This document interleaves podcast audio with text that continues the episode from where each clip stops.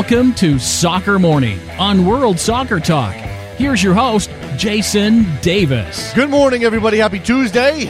Welcome into Soccer Morning here on WorldSoccerTalk.com. Thank you very much for partaking in the program today. We are live and on the air, and I want to talk about soccer because what else are you going to do? Especially with everything happening in the world of the U.S. men's national team. It is all turmoil and drama and nonsense, and some of it is just makes you want to pull your hair out. Some of it just makes you want to I not quit on the team. I don't know. I mean, if we were going to take a poll, 100 we asked 100 people what your DEFCON on the United States men's national team was. And if you don't know what DEFCON is, it's a defense condition thing. It's a real life thing they use to uh, the U.S. Uh, the U.S. military uses to declare where our, our defense condition is. It's self explanatory that way. But also prominently features in the movie War Games. DEFCON 1 is all out. We are going for it. We're, we're at war. DEFCON 1 is the worst, okay? DEFCON 1 is all of the alarms are going off. And for our purposes here, for the U.S. men's national team, all alarms are going off if we're at DEFCON 1. It goes down to DEFCON 5. DEFCON 5 is everything's great. It's cool. There's no alarms. We can all chill out, relax, uh, have a drink and a smoke, and just be people. Where are we on that? If we asked 100 people, I think we'd get a lot of DEFCON 1s right now. Kyle on Twitter says DEFCON 2. That's that's as close as you can get without the, without everything, all the claxons. That leads us into the news today. And by the way, there's a game tonight, so we're going to get into that. We're going to talk to you guys, get plenty of phone calls on the air, tweets at Soccer Morning. Hit us up there with your DEFCON. We have news. I'm going to start with the U.S. men's national team and what happened yesterday. Jurgen Klinsmann, ahead of that match with Costa Rica tonight at Red Bull Arena, holding a press conference, chooses to use said press conference to call out one of his players. Speaking a day before the U.S. plays Costa Rica in an exhibition, Klinsmann said, I had a very severe word with Fabian Johnson, and I sent him home today. He can rethink his approach about his team. Now, apparently, Johnson begged off in extra time against Mexico. With the game on the line, Fabian Johnson having trouble in the heat of Pasadena decided he needed to come off the field. This upset Jurgen Klinsmann in part because Jurgen Klinsmann was holding back one of his substitutions so he could put Nick Rimando on for penalties. First of all, that's a ridiculous idea. I mean, not that not because Nick Rimando's not great at penalties, but to hold back a substitution in extra time in a game you're not guaranteed to be tied after 120 minutes anyway. Fabian Johnson begging off, that's a different issue. The, the choice by Jurgen Klinsmann to put it out into the public and shame one of his best players I don't know about that one. In other news, David Beckham has told the Daily Star of England, which I, I maybe I was barely aware was a thing, that he expects to have an announcement on a stadium site for his Miami franchise in about six weeks or within six weeks, and that he hopes to start play in 2018. Considering we don't have a stadium site, considering they don't have a name or a staff or academies or or pl- any players, of course that comes later, I guess but they don't have anything else. This team exists not at all. That's a pretty aggressive timeline. Your quote, our, our aim is 2018, but trying to build a team is something I've dreamed of since being a kid, blah, blah, blah. There have been a few speed bumps along the way, but I believe we are closer now than we've ever been. So hopefully in the next six weeks, we'll be able to announce the side of the stadium, the stadium plans, and then we'll move on. It's really exciting. He's talking about the name. He's crushed our dreams. I actually heard Miami Vice the other day. It's not going to be that. Miami Reds. I also heard Miami United the other day, but we'll see. Please, not Miami United. Please, David. I beg of you. No Miami United. European qualifiers. That's all happening right now. Russia, Slovakia have been added to the field for Euro 2016 after qualifying yesterday. Russia beating Montenegro 2 0 in Moscow. Fourth straight European championships for Russia. Slovakia finishes second in Group C with a 4 2 win over Luxembourg. This is the first time Slovakia has participated as an independent nation in the European Championships.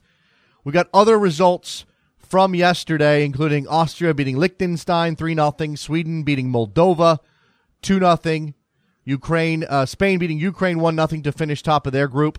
Uh, that's away to Ukraine.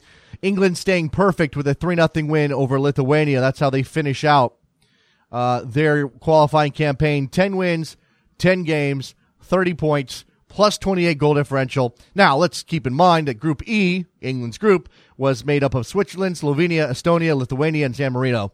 Not exactly a murderer's row, but give England plenty of credit for navigating uh, their group with a perfect record. The playoff draw, we've got games left. The playoff draw from all of those third place teams uh, for the playoffs uh, will be uh, will take place on Sunday. So we'll find out uh, who plays who in the playoffs. But business to be done. Games today. Incredibly important game.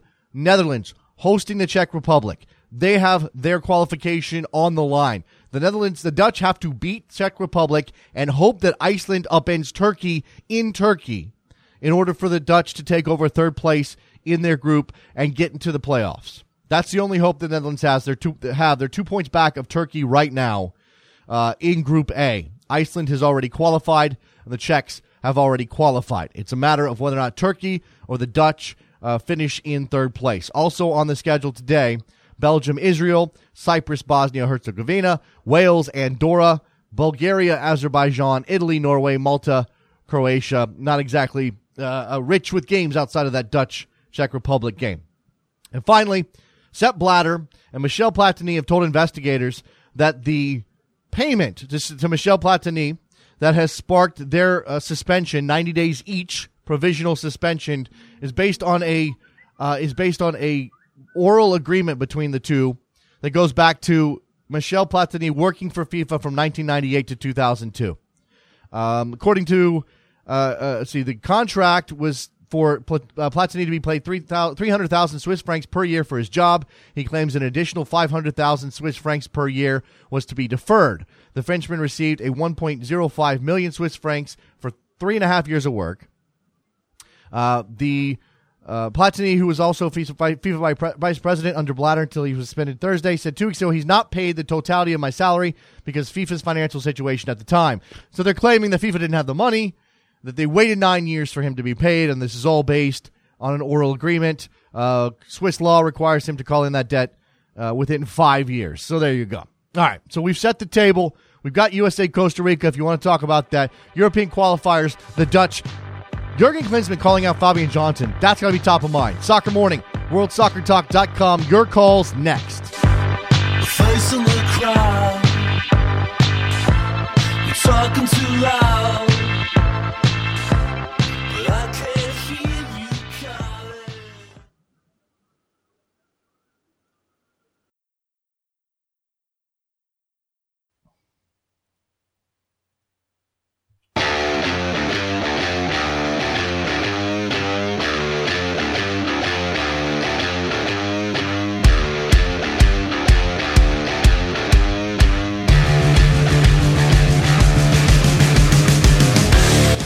Welcome back to Soccer Morning on World Soccer Talk with Jason Davis. Here we are back on Soccer Morning on a Tuesday. It is game day for the U.S. men's national team, and yet I feel as though nobody cares.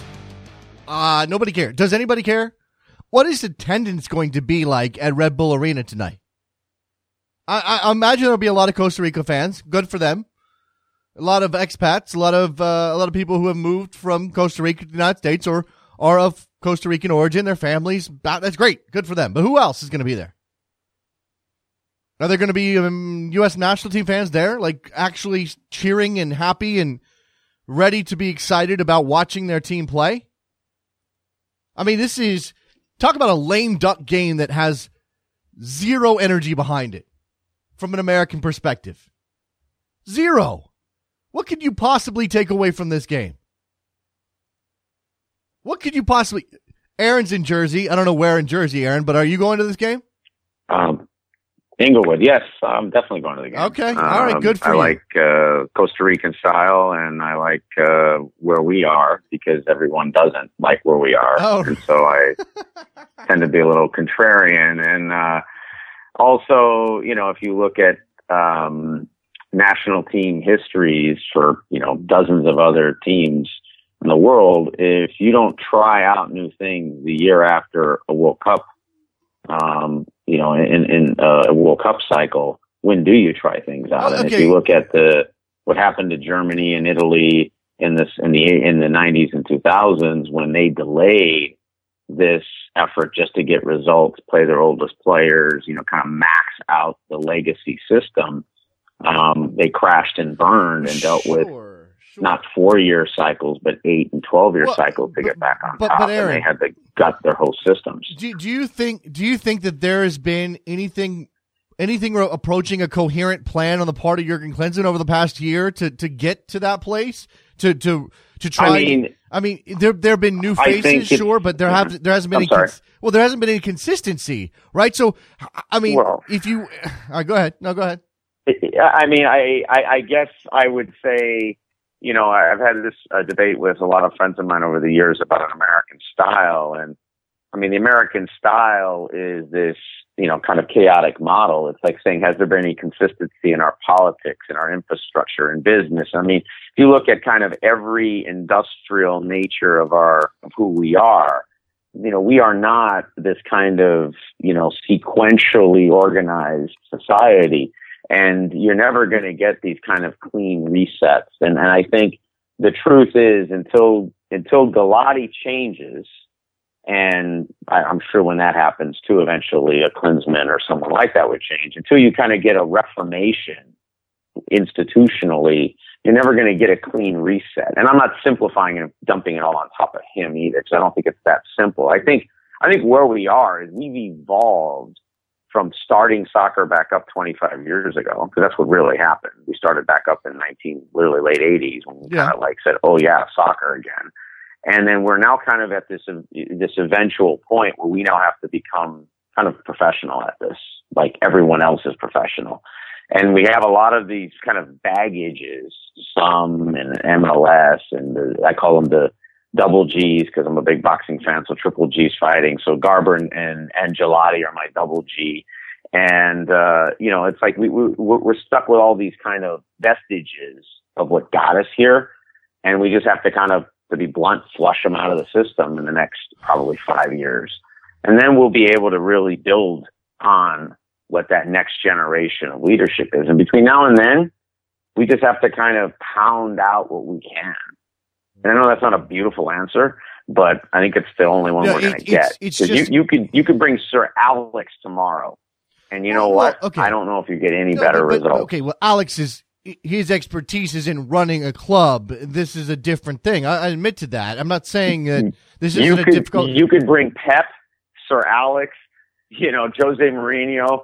Sacchi, you could bring the Okay, top okay, 10 okay. greatest managers in the last Let- let's- 15, 20, 30 I- years. I, I get, I get and what. I don't know Aaron, if you get a better result. Aaron, I get what you're saying. I really do. I, I, I understand the logic that has brought you to that place. The the problem, I think, for me, is that this is truly a blind leap of faith, and because of that, it's incredibly scary because there's no guarantees that anything Klinsmann is doing is going to work, and because he is seemingly incapable of saying anything that gives us um, reason to believe he knows what he's doing. There's a lot of doubt right now. That that I think that's fair. But let me ask you this re- real quick question here on, you know, we, we, we kind of throw back to Bruce Arena, you know, this kind of like, you know, the magic man phase. Now, now he was able to bury all these institutional problems because he's, because he's a man from the institution. So we were able to get kind of results during his era. But did we actually deal with any of the institutional problems? Which just keep manifesting themselves generation. Sure, but- but how is no, how is and no one calls him on that. Aaron. Aaron, Aaron, but that, that wasn't his job. His job was to win games. I know Klinsmann got the technical director tag, and therefore he has a different set of responsibilities. Again, I think that that runs counter to, to being the head coach of the national team in a lot of ways. But what is what is Klinsmann doing that is addressing those institute? Again, my contention is that one man can't do this. That this is a much Exactly. lar- okay. So so we, fine. You don't want to blame Klinsmann for not making progress on an institutional um, uh, basis, then why are you? Why did you give him all of this control? Imbue him with all of this savior type of um, a, personality. Because it's actually a highlight something. If Klinsmann can fail here, and I'm not suggesting Klinsmann's the greatest manager ever and the greatest ever, but he he is a European and or an international high quality piece of of of soccer technology. Let's like if we pretend he's a product, that's what he is. Uh-huh. And so if he can just catastrophically fail, then it, it, forces everybody to let to look at themselves at some point. And, and what I would argue is this kind of at a at a real fundamental level is that well, one guy can't fix everything. One guy could highlight a lot of what's wrong. And and one of the things that is wrong is that CONCACAF is kind of this invention for Mexico and the U.S. to kind of really get a path to the World Cup. If we had to qualify, if Mexico and the U.S. had to qualify in South America, you know, so let's pretend they extended South America all the way through the Americas, but kept, but they only had five or six slots. Both of us wouldn't qualify. They're no, sure, sure, sure, Aaron, Aaron. But, but, what do you mean? It's a what do you mean? It's a it's a Korea. It's it's a geographically based. Uh, look, it's not the U.S. fault. U.S.'s fault that it it's in North America. It's not Mexico's fault they're in North America and that their no, region but is if weak. You look at what FIFA. If you look at the grand bargain in FIFA for the creation of CONCACAF in the, in really the 80s and 90s, it was a method to bring U.S. into world football because everyone realized the U.S. was this anomaly, just the way we realize kind of China is right now that is kind of out of world football and India will be next in another 20 years. And these big markets we don't want to leave off.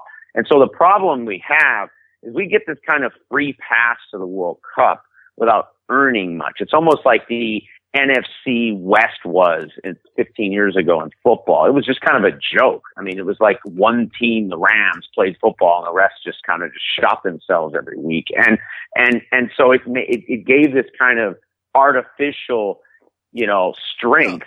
Of, of, of, capability yes, that when you yes, but, but, anything okay. real, You're you right. fold. But but Aaron, the, the pro, okay, while I, do, I don't disagree with that assertion that the U.S. has essentially had a pass to the World Cup for the past uh, 25 years, um, every every World Cup between 1990 and now, uh, and even not well 90 maybe was a lot tougher than than now.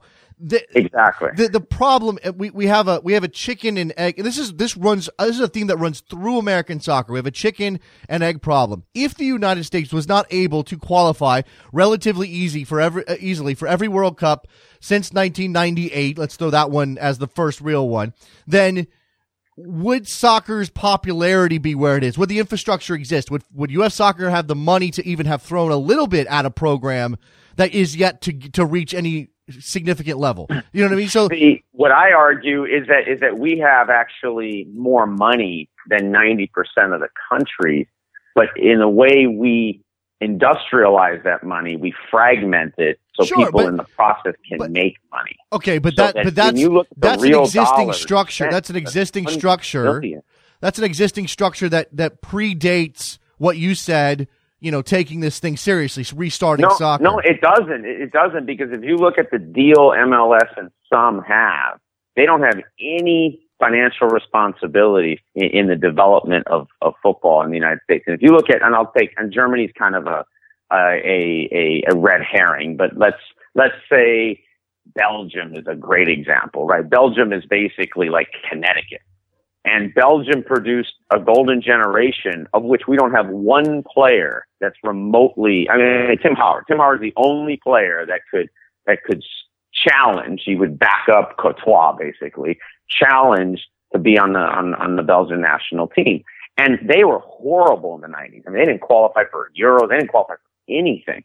But what they did is they reformed themselves and they started and they had the same problems we did. They had a weird, funky, lame league with a bunch of weirdos, you know, running them like real estate and car dealer guys like we have, you know, and who don't care about development of anything.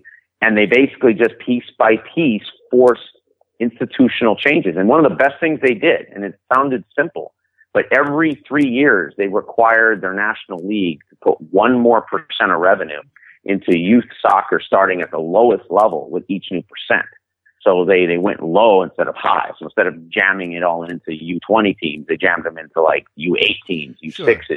you know, and, and, uh, and that just, I'm, of course, over 15 I'm, years I'm not talking gave about... all that institutional resources that you needed to build a program. Sure. Okay. I, I, there, there are. I mean, I'm not, these are not excuses. Okay, but we have to recognize when you're using Belgium as an example, and it's and, and it's extremely imperfect for a lot of reasons.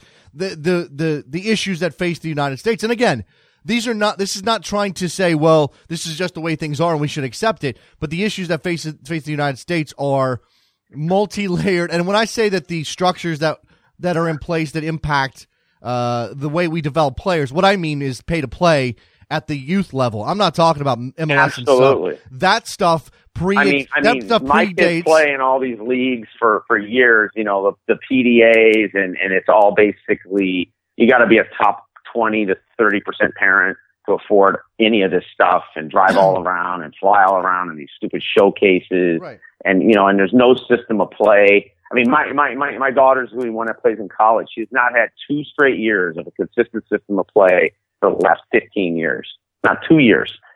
And and and I mean that's insane. Okay. I mean, they, they they go from three five two to four three three to four one four one. I mean, it's just like it's a Chris. It's a it, it's literally like an institutional, let's you know, let's, showcase on how you don't coach. Okay, let's. Uh, I, I've got a, I got a bunch of people waiting, and I want to get everybody I'm on the sure air. you do. No, it's okay. I, it's a great conversation. I think what we we can agree on here is that there needs to be. Uh, there needs to be uh, obviously a mass reformation uh, of of American soccer. The problem, of course, is that this is a giant edifice that's not going to come down in one day. So we're talking, and, and again, one man can't do it. So we're talking about chipping away. If your your your assertion is that that Jurgen Klinsmann is helped to chip helping to chip away, I'm not convinced yet, but I'm willing I, I'm willing to admit that the possibility is there. And, and, and, and all I would say is I would rather we bring in more Klinsmanns, you know, assuming he's just the first of many, who, and they'll get all fired, but that's okay. And I think they're willing to get fired. I think there's this kind of global willing to help us. These people are a little weird. I'm not going to sit there and say that they're not, and their behaviors aren't. I'm not going to defend them that way. But I think there's a pile of these kind of aged rock stars who like love America, who love to help us and we're willing to spend five or ten years, obviously get paid well and get fired at the same time doing it and chip away. And I think we should just, in some ways, leverage them, you know, to come over here and, and help us do that. I, I, I don't think there's any other way of doing it. Okay, fine. I, I, I'm okay with that, but I would like it to be fun at least, and therefore I'm. then, then we then we, we need to yeah, we, you know what? That that is a great point. let's bring no in Bielsa. Okay, let's just get let's it's not- hire Marcelo Bielsa, have some fun for a while. He'll go crazy. Uh, we'll all get frustrated with him, and, and then we'll move on and go to the next guy. Okay, that's what. I would. I, I mean, if someone set up a PayPal account, I would put ten bucks in a month to get Bielsa. There you go.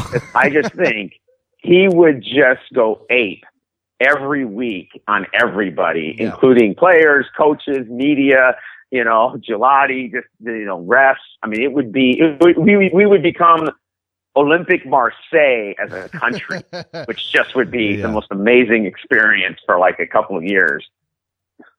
Aaron, I appreciate the call. Call back. All right, N- another time. Let's have another Thank you. I discussion. absolutely will. All right, there goes Aaron in Jersey. Good stuff from him. We got you guys are lining up. I apologize, Aaron. Obviously knew his stuff. Good chat. Vince in Toronto, you're on the air. Uh, hey, Jason, how's it going? Oh, hey Vince. Been a while. What's going on, man? It's been a long while, yeah. Uh, you know, um, uh, I, like many others, saw saw the U.S. Mexico game. I also saw the U23s uh, lose to Honduras. Um, I just I, I just wanted to say this, and I told Trevor this when he, when he asked me what I wanted to talk about. Just I wanted to pull everybody, you know, back a, a, a bit away from the ledge. You know, I've seen already so many posts or so many Reddit posts, articles about how U.S. soccer, uh, you know, is at a low point. How um, the, the, my favorite one is how U.S. soccer hasn't hasn't grown since the '90s, which which I just burst out laughing at that point.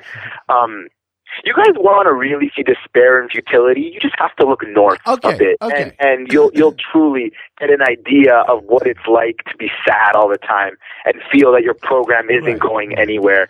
You know, Jason, I kill to have Canada lose an extra time to I know. on I, Wonderful. I, I know. I, kill know. Vince, Vince. have- I I, know, it's.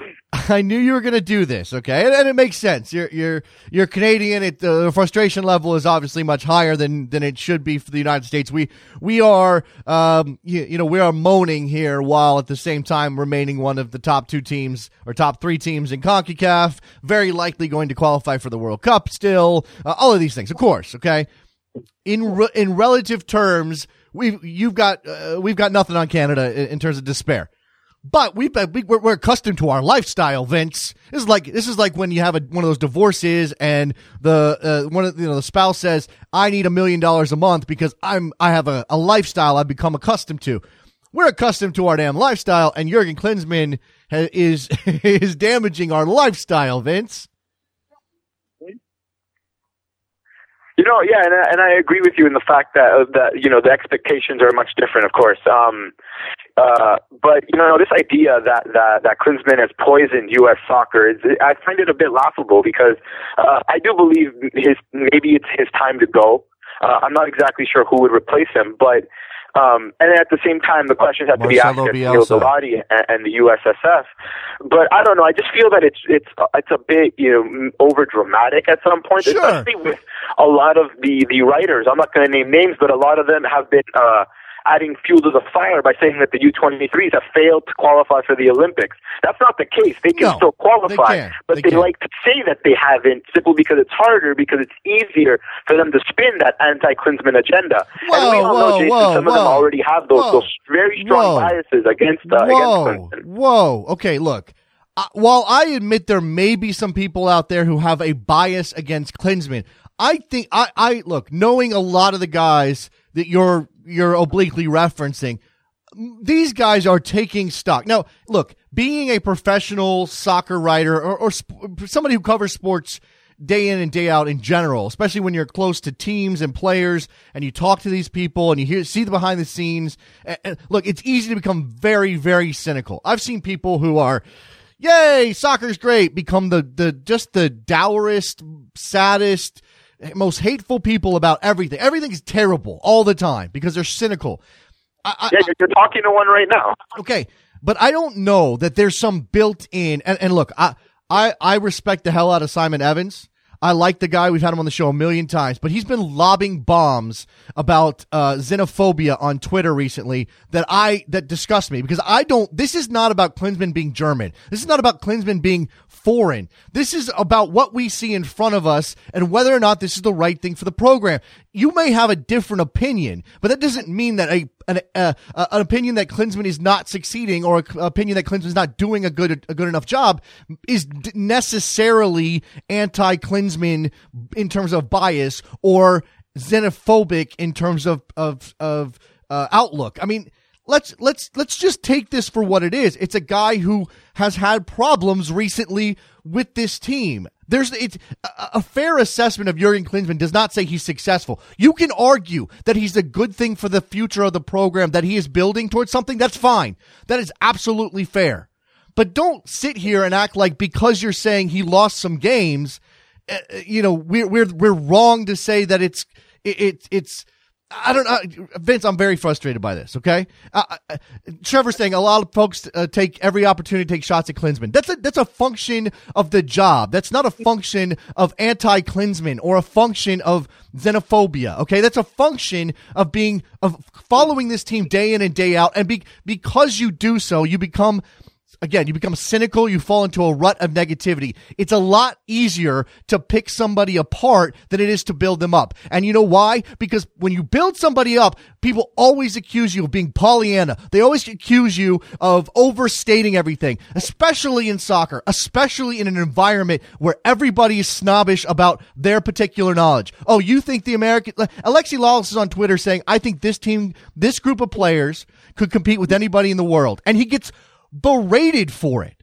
He he's on the other side of it. Now maybe he's anti Klinsmann in some other way, but at least he's promoting the notion that American players are good enough and everybody wants to shout you down. I mean, it's much easier. You get less heat if you say, "Well, we're not good enough. We'll never be good enough. Our system is crap. Everything is crap. Crap, crap, crap."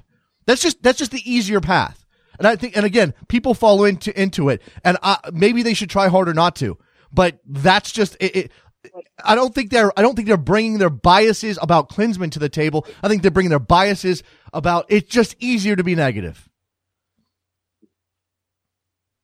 No, I suppose you're right. You're, you you are right, and you know the the parallels between this and uh, often the Canadian soccer writing is, is quite uh, prevalent. Um, but you are right, Jason, and the the results are, haven't been there. I mean, you can argue, and, and I, I was one of the many who were yelling at my TV during the World Cup, wondering why is this team playing this way? After Klinsmann preached, you know, a proactive approach that the team would go toe to toe. Now he backtracks and say, "Oh, we're we're still working towards that." Um, this is a guy who should have done much better at the Gold Cup, made questionable decisions, and and and paid for it. Uh, this is a guy who has not made friends with the media at all with you know uh, you know attacking them, insulting the intelligence of the American soccer fan on multiple Right, occasions. look, look, look. He's made it difficult on himself. Yes, uh, yes, and- and look- very much so. And I understand your frustration, absolutely, Jason. But I just I, I just wanted to point out that not everything is bad. No, no, no, You guys, I- I- it, it, it, it, it, there's still a lot to be done, and we won't know what Klinsmann will have done for this program. You know, not for the, the long future, especially especially because he's not just the, the head coach; he's also the technical director, and so that that's a whole nother uh, thing. Even when he leaves the head coach position, what is his influence going to be at the top? yeah. Um, so th- th- there, there's a lot to unpack here. I do believe that his time as coach maybe is over. hmm But Klinsmann's time as a, as a as a cog in the U.S. machine isn't, Yeah. and I don't think it will be for a while. So people also need to accept that that he's just not going to go and disappear. That's not enough. Neither is Sunil Gulati. So th- there there's a lot there that needs to be processed and Yeah. unpacked and look- understood really, because you know you can't be negative.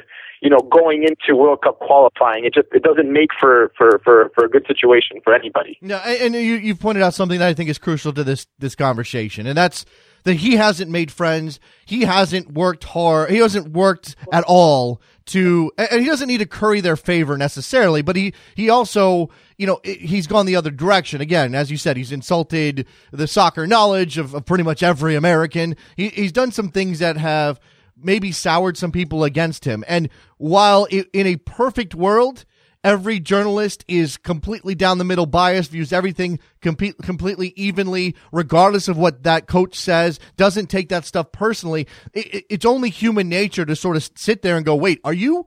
Are you like? Are are you really throwing things at me? Are you criticize? Are you are you uh, insulting me? How how does a human being typically respond to insults. It's it's not by saying, "Oh, this guy's doing an okay job. We should give him time. Let's uh let's continue to sit by and watch these results go in the in the negative direction. Let's watch this play this team play poor soccer." No, it's the other thing. It's it's well, this isn't going well, and this is a guy who, and that's part of it too. Is if he's going to continue to dig himself in and make himself an adversary, how else is he going to be treated? No, yeah, I mean, and I can, you know, I, I, I, I follow the U.S. as much as I can, but of course Canada is my home, and I follow them. And and the parallels between Benito Floro and what's been happening recently with him and Jurgen Klinsmann is quite fascinating, Jason. And I'll just leave you with this: at the Gold Cup, Canada failed to score any goals. They only let in one goal against Jamaica, but they failed to score. They even failed to create any meaningful chances. Yeah. When Floro was questioned about this by a number of Canadian reporters, he uh, they asked him straight up, "Why is this team unable to score goals? They were they did not score any goals at all during this tournament." He retorts, "Well, well, we didn't give up any goals either. We just gave up one goal in the 90th minute, and almost standoffish." Mm. And after the Gold Cup, things have changed, and now the Canadian soccer media doesn't look at Benito Floro as some sort of savior of Canadian soccer. They look at a guy who perhaps his outdated tactics are starting to hurt the team more than help them. And it's just, it's fascinating to me how quickly things can change. Mm. After Landon Donovan was left off the World Cup roster, Jason, things changed very quickly for Jurgen Klinsmann that was only going to be fixed by results, results that haven't come. Yeah, yeah. I mean, it's look, it's it's there, there's as you said, there's a lot to unpack. Thanks for the call, Vince. I, I got to go. There's lots to unpack. It's all wrapped up in not only the performance of the team, the future of the team, um, the style of the team, but our psyche as a soccer country. There's no doubt about that. I mean, I, I'll admit that. I'll I'll I'll, re- I'll recognize here that perhaps my interpretation of the Jurgen Klinsmann era is built on my expectations as a national team fan, my desire to see them progress, and the the the issues that are how how American soccer is still struggling to find itself. Uh, Roberto in Connecticut. We can shift subjects. What's up, man? you can read my mind perfectly, can't you, Jason? Well, I mean, I have a screener who helps me out, so there you go. yeah, yeah, exactly. I, I, just want to mention a bit before I go to my uh, other subject and talk a little bit of U.S. soccer. I was speaking to my dad about the game, and he just said, based straight up, that oh, the players were looking off the pace and everything. That they need new players to incorporate the new side heading into the new cycle of World Cup qualifiers. And then I asked him, what about the new coach? He's like, listen, if we're going to bring in a foreign coach, we need to bring in a foreign coach that actually speaks English and can understand and the American fans and the American public. Well, there's no, there's nobody who's going to be closer to that than the Jurgen Klinsmann. I mean, let, us let's, let's give the guy credit. He's been exactly. living here. He's been living here for 20 years. He speaks English. Maybe he doesn't speak intuitive English because he is native German speaker, but he speaks good enough. I mean, there's nothing, there's no issues with him relating. I don't think there's an issue with him relating. Exactly. And I don't, I don't buy the notion that he, you know, I, I talked to Matt Doyle yesterday on the Sirius show, on the Sirius XM show, and, and Matt said something about he would prefer we go back to a local guy who understands the American player a little bit better. And maybe there is a gap there. I don't know. But I don't think that's what's preventing Jurgen Klinsmann from doing um, the job that he's been hired to do. I don't, I don't think that's it. No, absolutely. It's going. It's a much more complicated situation that we would go on for hours and hours and hours, isn't it? Yeah, exactly, exactly. So, what else did you want to talk about, Roberto? Um, yeah, um, I was just wondering how much do you know about the uh, World Cup qualifiers today in South America? Uh, I actually, I, I forgot to, I forgot, I forgot to put those on the news, and I apologize for that. But we've got five of them, right? It's so, fine, don't worry. Um, and, and I yeah. haven't looked at the table. Uh, we're only what one game in. Yeah. so it's it's super early. We know what uh, Argentina and Brazil lost in the first round. Mm-hmm. Um, we've got yes. uh, we've got. I mean, Chile's still ri- riding high off of their uh, off their their um, uh, Copa America win. So they beat they beat Brazil two nothing. That that game was at at home. Uh, the Argentines losing at home themselves actually to Ecuador. So so now you have uh, now you have five games. To, obviously five games today for the second round. What are you looking? I mean, Brazil hosting Venezuela. That should be a, a walk for for Brazil. Um, and yet, you know, lots of doubts creeping. But it could, it, it should, it could not be as well because you never know what could happen. Yeah, exactly. I mean, it, it, and what I imagine the, the Venezuelans are going to bunker. They're going to sit back. They're going to try to absorb pressure. And if Brazil can't break them down, and that's been one of Brazil's issues, uh, ongoing issues for a while now, is is that dyna- uh, dynamism in the in the attack, and, and no Neymar, right? Is he still out? Is he still suspended? Yeah, yeah, he's out. So uh, they still have to deal with that issue. Uh, you've got Argentina away to Paraguay. That can't that can't be easy. No, absolutely. And you look at that. I don't know if you see if you have the um the other the other games for the uh, the following match days. Yes. Look at that schedule. Now imagine if they don't pick up points tonight and look at the remaining two games that they have, or even the next three games that they have. Mm-hmm. Yeah, the uh, you've got okay, so you've got uh, Argentina away to Paraguay and Brazil home to Venezuela, and then they play each other um, in Buenos Aires in uh, in the second week of November. Uh, yeah, that could be that could be massive. And, and, you know, look, as much as it's about Argentina and Brazil not getting points, it's about everybody else too. So right now, uh, your winners in the first round: Chile, Colombia, Ecuador, Uruguay, and Paraguay. The question is whether or not those teams, especially with Argentina and Brazil not getting points, are going to continue. I mean, this is all going to work itself out eventually. They're going to have some back and forth, but you have to have, you know, you have to have five teams that uh, that that can maintain momentum enough to keep Argentina for, or Brazil from catching them because they're going to get points eventually. Roberto. Absolutely, but that's the that's the beauty of it. You know, you, there is no more easy games. There is no more um, easy home games for that matter because you look at the the teams in South America, the strength and depth has never been higher. Yeah, than it ever has. Yeah, I think. Um, I mean, if you were going to pull, if you're going to throw up the, I mean, Peru and Bolivia, the only teams you can really maybe look past a little bit, but even then, uh, you know, you play away to their to those teams, and you and you uh, you're probably going to have a tough a, a tough day of it. Unless you, yeah, unless you pick up points in, in the altitude in Bolivia, mm-hmm. then you are pretty much in a good place. Yep. As long as you win the remaining home games. Mm-hmm. Yeah, it should be fascinating. Uh, again, I come to the issue of television. Any of these games on TV today? Exactly. Yeah, and it's on the same day. It's the same time as U.S. Costa Rica. Which ah. actually, I have one more question about this. Do you think they're going to sell out today? No, no, no. In fact, uh, in fact, Mark, Mark Fishkin from Seeing Red, a guy who uh, is at Red Bull Arena every chance he gets, says that he think he thinks there'll be ten thousand people there today.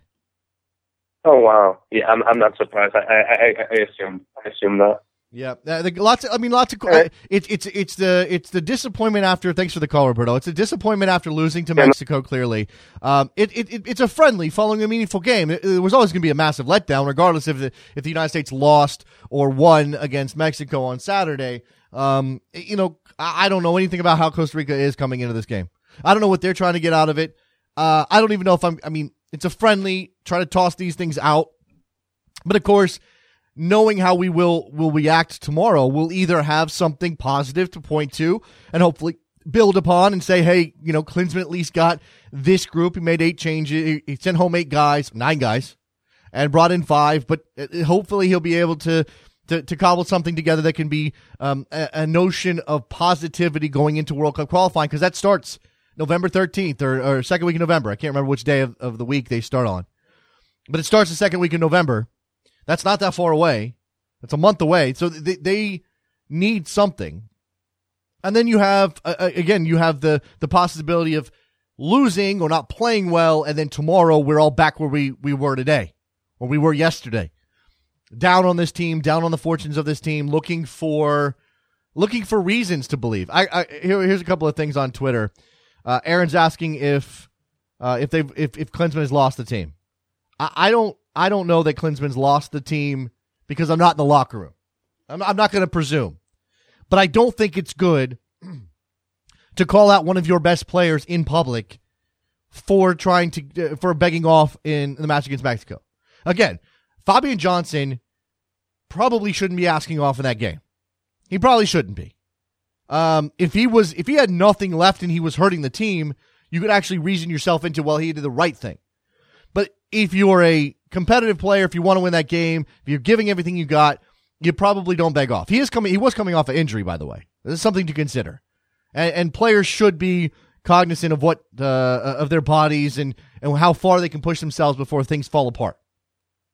But for Klinsmann to go directly to the press and say things like, "I had a, a severe word with him." And I sent him home, and he can rethink his approach. I don't know. I don't know. I mean, clearly this is a this is not something he did lightly. You are th- calculating this decision. You are thinking, well, I want to make this statement publicly to send a message to everybody else. And the question then, and why Aaron's asking is, how does the rest of the team respond? Do they take this as, wow, he's really holding us accountable. We better bust our asses. We better really work hard, or he's going to have something to say about it. He's he's he's got the stick out. This isn't the carrot. This is the stick. Or do they say, you know what? What? Enough of this guy. We we bust our asses anyway, and he still doesn't. He still goes out in public and and, and shames us in front of everybody. I mean, again, I don't know either way. I don't I don't know that one's more likely than the other right now. To be honest with you.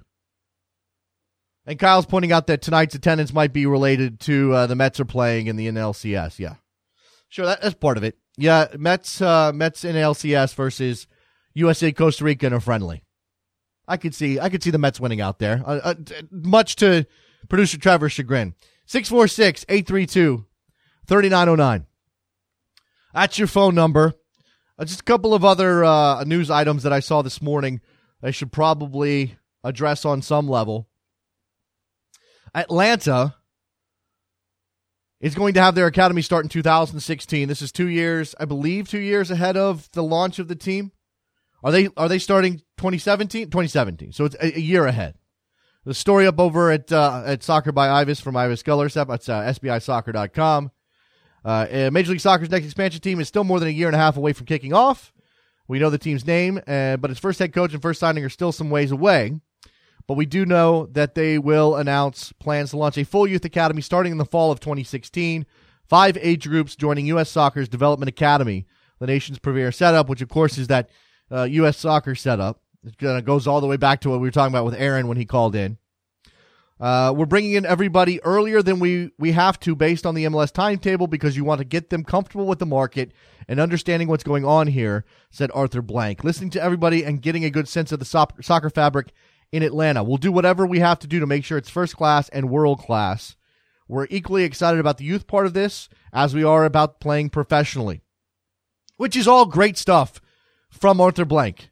I mean, this is the owner of the team. This isn't Carlos Bocanegra, who's the technical director. This isn't the president, uh, Darren Eales. This is the owner who's saying things about being as excited for the youth setup of Atlanta United as they are for the professional team, and that's good stuff. I mean, we could be cynical and doubt his commitment, but I don't think there's any reason to. We got to take, uh, we got we, we got to take Arthur Blank at face value right now, and everything that Atlanta has done so far has been a home run okay, minus the stadium situation, playing on a football field with turf, whatever. Okay, whatever. We're going to have to push that one aside. But everything else has been a home run. And in fact, as a writer to this story, uh, reports are out that they have sold 26,000 season tickets. Or, let me make sure. Season season ticket deposits are at 26,000. So they haven't sold season they haven't sold 26,000 season tickets, but they've taken deposits on 26,000 season tickets. Again, year and a half away from actually starting. and they've gotten that many people to at least put money down on the idea of buying season tickets. That's uh, that's big success. Uh, Darren Eales says Atlanta United up to twenty six thousand season ticket deposits.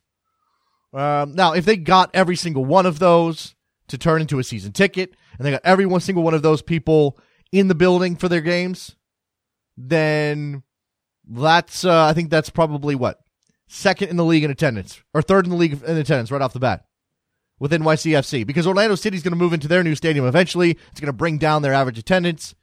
I don't know what the capacity of uh, the Orlando uh, stadium is going to be, but I don't think it's going to be more than 25.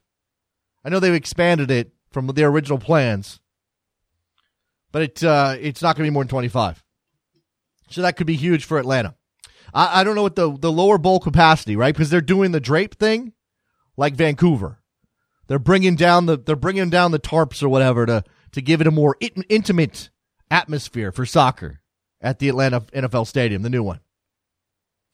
Uh, also, this is related to Atlanta as well. Nice little segue here. Former uh, former Atlanta Silverbacks player Kwadwo Poku called up to the Ghanaian national team. They're playing Canada today, as a matter of fact. I think that game's in D.C., right? Is that game like RFK? Kwadwo one of my favorite players. Now, Kwadwo is not the finished product. He's got a long way to go before he is a consistent enough player that we're talking about him as a best 11 in MLS or even a potential sale to another league or whatever. I mean, he, has got he's got a ton of talent though. There's that's pretty obvious. Defensively has some issues, not not quite the player he should be there.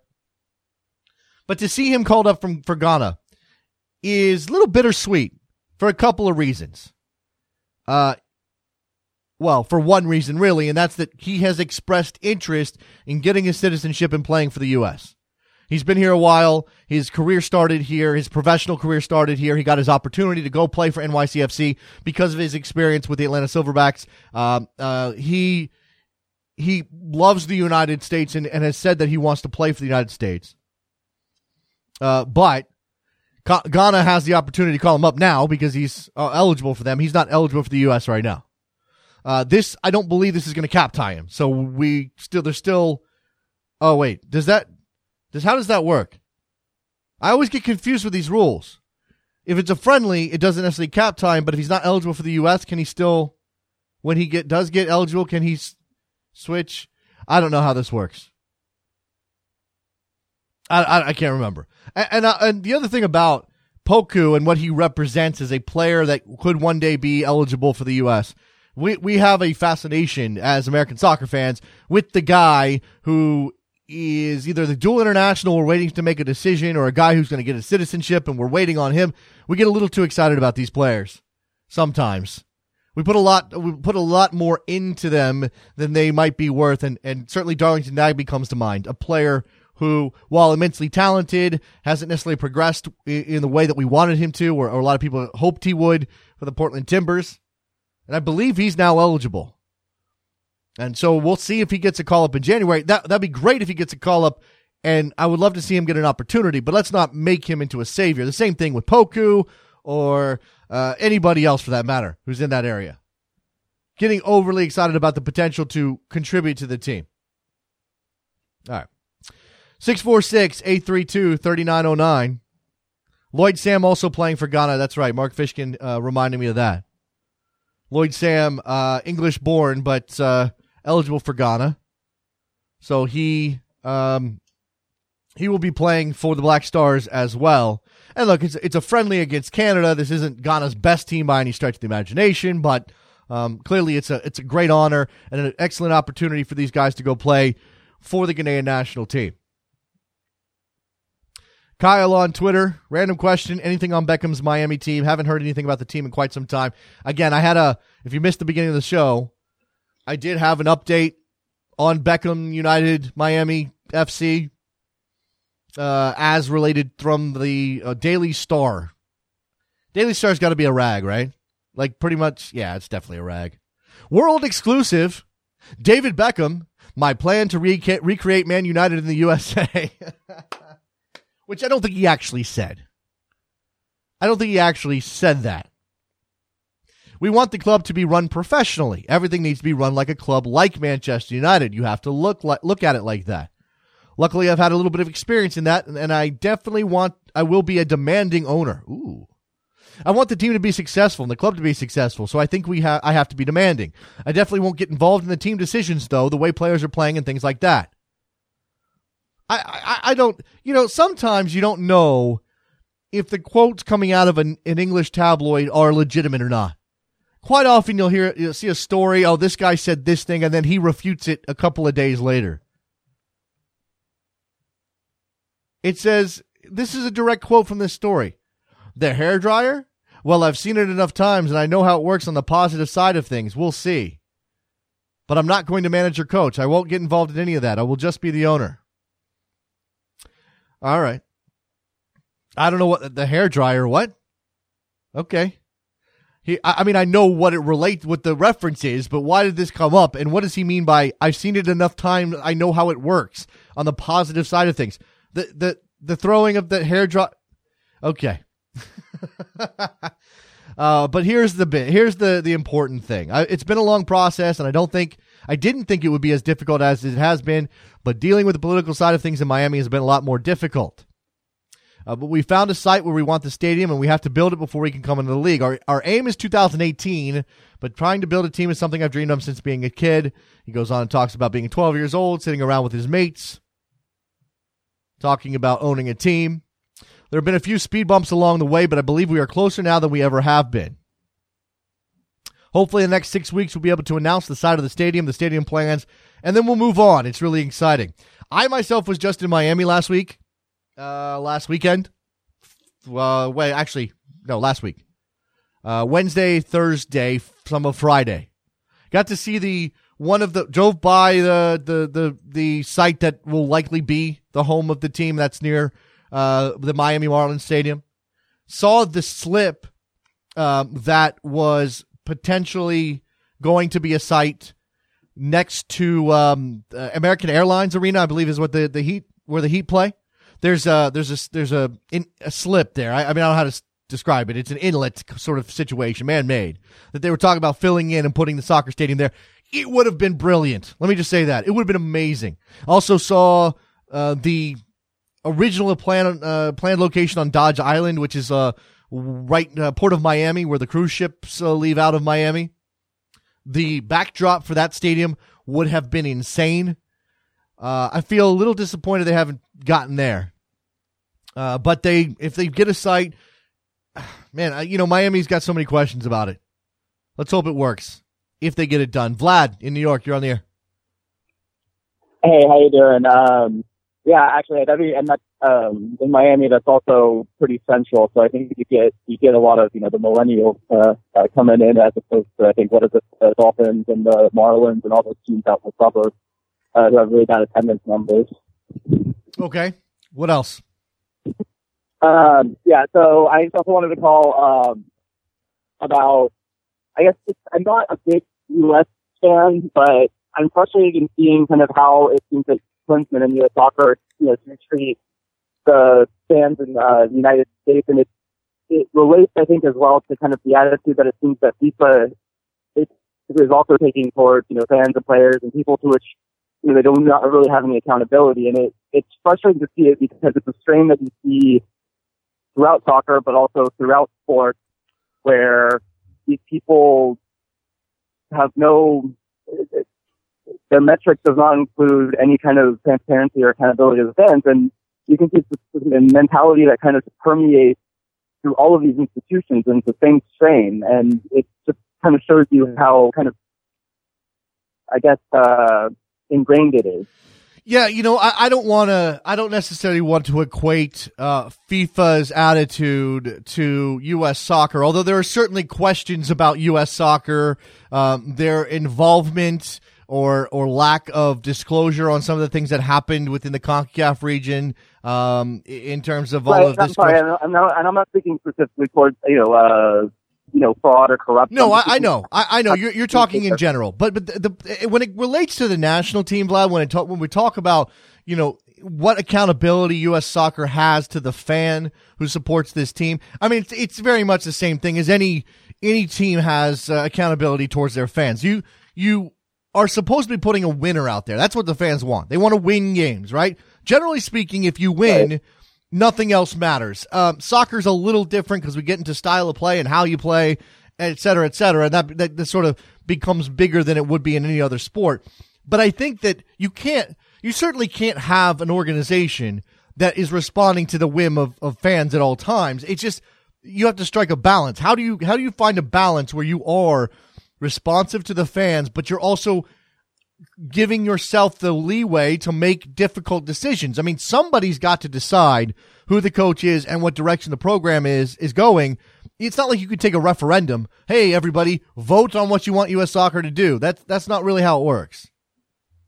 No, definitely. And I, as a Red Bull fan, and you know everything that the team's gone through in the last year, which is, I mean, pretty fascinating because in, you know I think what January or February you have a town hall meeting where I mean, just the vitriol coming from the fans was immense. And I don't know what, you know, if you had a similar town hall for U.S. soccer fans, I don't know how that would, you know, if that would be somewhat similar. But the, yeah. what was interesting was that the Red Bull organization did not provide concrete answers in terms of their approach going forward, why Petke was fired. But the difference though is that then they've had an amazing season. They, they didn't really have a transparent approach to the fan base, but they, the results, results showed on the field. And I mean, I would have to say, you know, as a season ticket holder over the course of the year, I have a lot of faith in them suddenly. But you don't see that necessarily in U.S. soccer. Yeah. I think that is an issue as well because is, there's more of a long-term development focus. But it's just interesting to kind of see that there has to be a payoff at some point, or the fans are going. to I mean, I don't know what you know Red Bull's condition would be if the you know if they hadn't played well this year because of weird decisions and no answers. It's man, it, it you're you're that's that's fascinating. That is. It's it's fast. Again, there's got to be somebody making tough decisions. Um, you know, the difference with Red Bull is, of course, Ali Curtis came in and he made those decisions. He was the ultimate, um, the ultimate authority there, and he was brand new on the scene. And and some of the vitriol was directed to him because he was brand new, because nobody knew exactly what he right. was going to do. U.S. Soccer, you've got entrenched leadership, right? You, uh, Sunil Gulati reelected again in 2014 for another four-year term. I don't think I don't know if he ran un, unopposed this time around, but he's run unopposed before. I wouldn't be surprised. He's got the backing of the people that matter, which means that ultimately, you know, and he's been around. So he's been around through good times, bad times, and we are now questioning whether or not he's making the right decisions.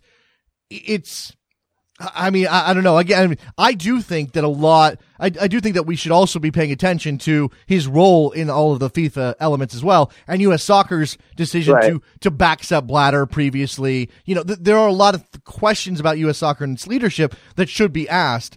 Um, you know, but what most people care about is winning and losing. So that's where the focus is going to be. Right, and but there also needs to be the impetus for these people to feel that they have to answer to someone, and I don't know what the mechanism is for that.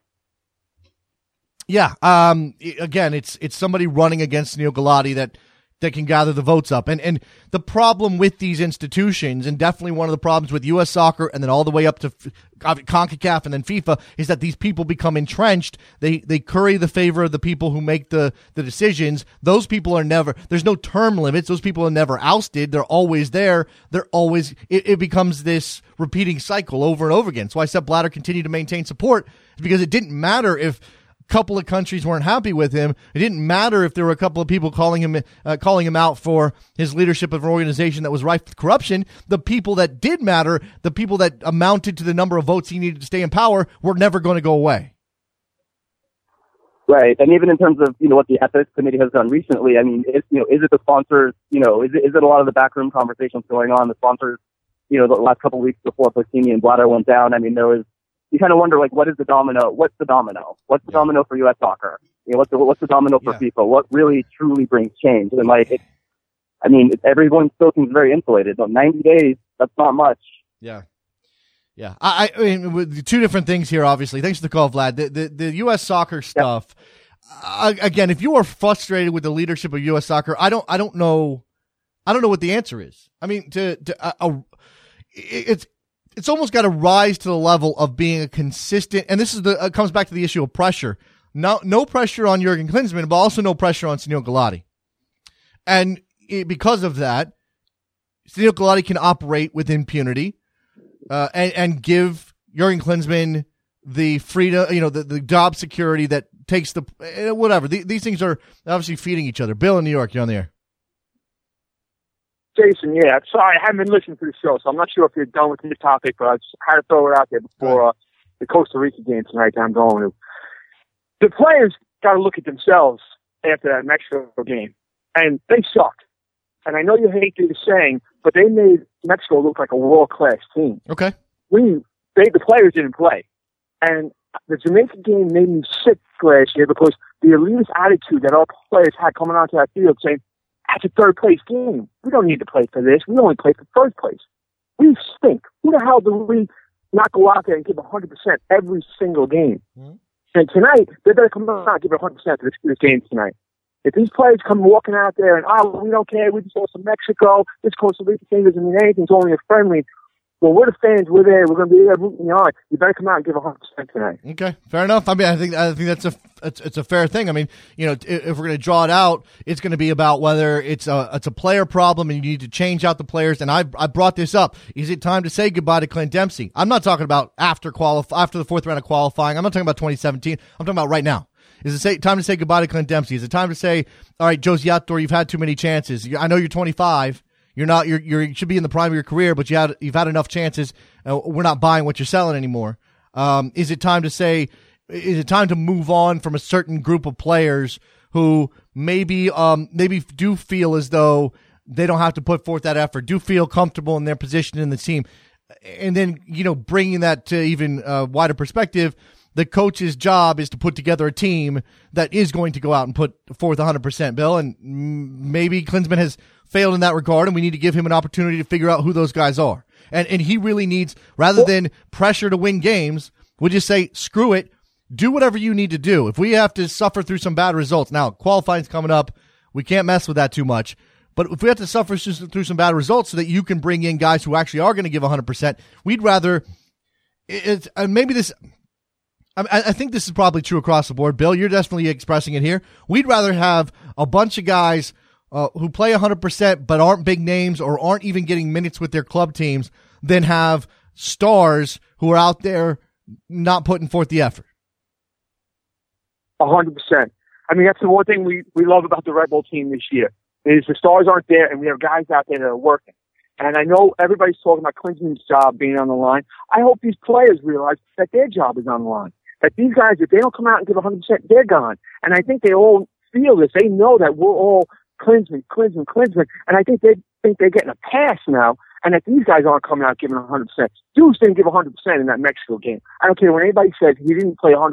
I was watching him closely during that game, and he wasn't busting it out there like no. Bradley was. Bradley gave 100%, and I, I'll give him all the credit in the world for that game because how hard he was working. But some of these other guys weren't. No. And they better bring it tonight. Like I said, this is a game that these guys are saying, ah, this doesn't mean anything. And I can see guys coming out there walking around on this on the field tonight, and they better not do it. They better realize that their job is on the line as well as Klinsmann. Mm. Absolutely, Bill. That's a good place to end. Thanks for the call, man. Good stuff. Enjoy the game. Enjoy the game for whatever it's worth. I'll, I will. I definitely will. All right, there goes Bill in New York. All right, that's a uh, uh, that's a good place to to wrap up this edition of Soccer Morning. Thank you to everybody who called in: Vince, Aaron, Bill, Vlad. Uh, who, did I miss somebody else? I think that's it. Uh, make sure you checking you're checking out worldsoccertalk.com for all the stuff going on there. Uh, follow us on Twitter, Soccer Morning. That's where you can get us. Lots of people, uh, lots of people talking about this town hall idea that Vlad threw out. Uh, Steve uh, Brisnadine from Kansas City with J.K. with Klinsmann there to address the uneducated masses. Gulati there to explain why J, uh, why Klinsmann is unfireable. Never happened. no, probably not. But it's a it's a fun idea. Nick actually says no for the sake of sanity. No, could be fun. Could be fun, guys. I mean, you know, could live for those moments. All right, that's gonna do it. Good stuff. Be back tomorrow. We'll talk USA Costa Rica, whatever that game brings us. We'll talk about the future of this team. U17 starting on, on Friday in the World Cup down in Chile. Lots to talk about. World of Soccer. See you then. Bye. Did my invitations disappear? What I put my heart on every cursive letter? Tell me why the